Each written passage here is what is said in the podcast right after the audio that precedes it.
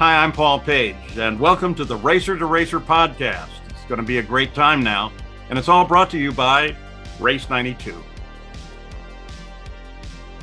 And I already had my ID and everything out ready for him, and I'm smiling and happy, and he had to think I was nuts because, like, dude, I'm about to give this guy a ticket. Why is he so happy?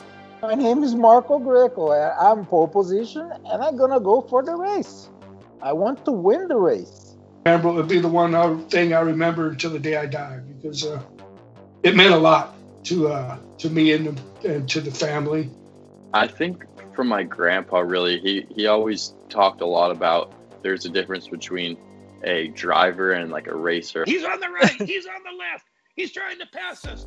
And I says, he's passing us on the right. No, he's upside down. And he's sliding on the side. I really raced with a lot of people that day, and it was a lot of fun. I mean, like, like some of the best racing I've ever done in my whole career was done in that race. Who do you think taught all of youngsters to fly?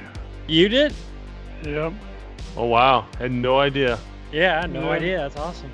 Now, are you proud of that, or I actually went to Ray Harroun's gravesite in Anderson and put my 500 old timer hat on his grave and said, Listen, Ray, I need some help winning this race. And then I went to Rodger Ward Jr. I was born in 1959, the year his dad won, and I asked if I could wear his dad's ring. I'd be honored. And uh, the rest is history. There's no single occasion. Um, I was I was lucky enough to have a number of good occasions uh, throughout my, my time, and you know there there are a whole bunch of little things that turned out to be really great and, and unexpectedly great.